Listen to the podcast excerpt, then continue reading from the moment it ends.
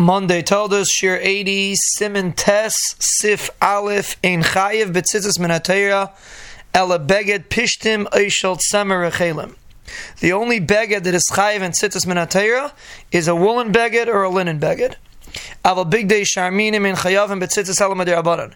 But a cotton beged or a beged made out of a different kind of material is only chayiv midirabanan. That's the mechaber's shita, the shulchan aruch shita. The Ramah says, "V'yesh aimim the kulu chayavin midiraisa." Some say they're all chayiv in atayra v'hachi hilchasa. The Ramah paskins that you're chayiv in atayra even with a cotton beged. And the Mishnah explains that let's assume, according to the Mechaber, according to the Shulchan that a cotton beged is only chayiv midirabanan. So even though you're mechuyev to put on tzitzis midirabanan, but always a person should try to be yaitse min hatayra. That's one reason why a person should try to get a woolen beged.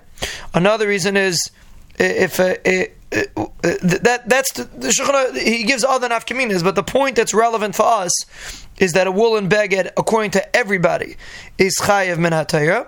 So even though and the and the and the Mishnah Berurah ends off that even though uh, meikar hadin we paskin like the Ramah that a cotton beged is chayev midiraisa in tzitzis, like the Ramah's Shita, but a Yerei Shemayim should be machmir and try to make sure he has a talis of tzemer, of wool, in order that he should be chayiv in tzitzis min hatayra, according to everybody, even according to the Shulchan Aruch.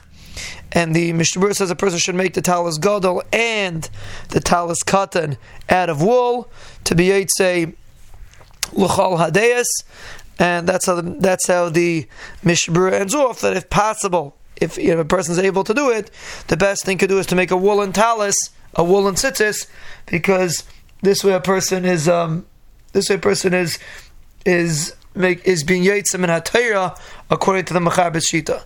But halacha lamaisa, the Ramah says that you could be yitzim in hatayra with cotton too. And again, like the Mishnah said, there's really no real nafkamina because even if it's only a chiyim midirabanan, you could still you still put on tzitzis, you still make a brach on it. It's just an afkamina of the proper way to do it. It's proper to try to be yitzah with a mitzvah min as opposed to just doing a mitzvah derabanan.